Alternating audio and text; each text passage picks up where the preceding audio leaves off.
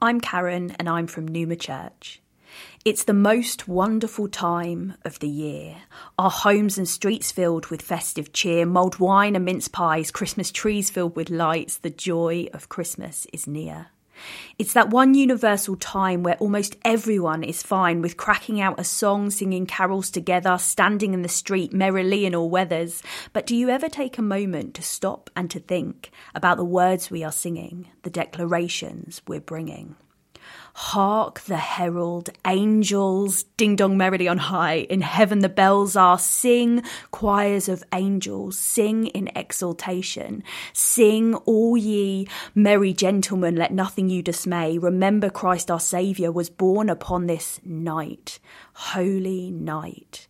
All is calm, all is divine. O night when Christ was born. Oh, tidings of comfort and joy, comfort and peace on earth and mercy mild, God and sinners reconciled, joy to the world. The Lord has come, let earth receive her newborn King.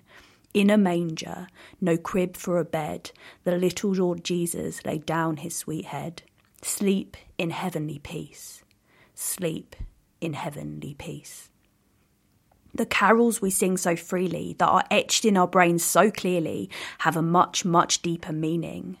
These songs are declarations of the incredible gift for all nations, wrapped in cloth, surrounded by cattle, in a stable all forlorn, humble beginnings as Jesus, the hope, was born. The baby we celebrate at Christmas, not just a kid, but a king. He is the one to whom we sing.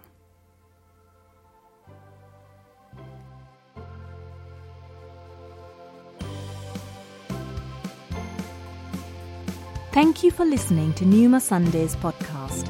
For more information, go to newmachurch.uk, where you can find more ways to connect with us. Have a great week and remember you're loved.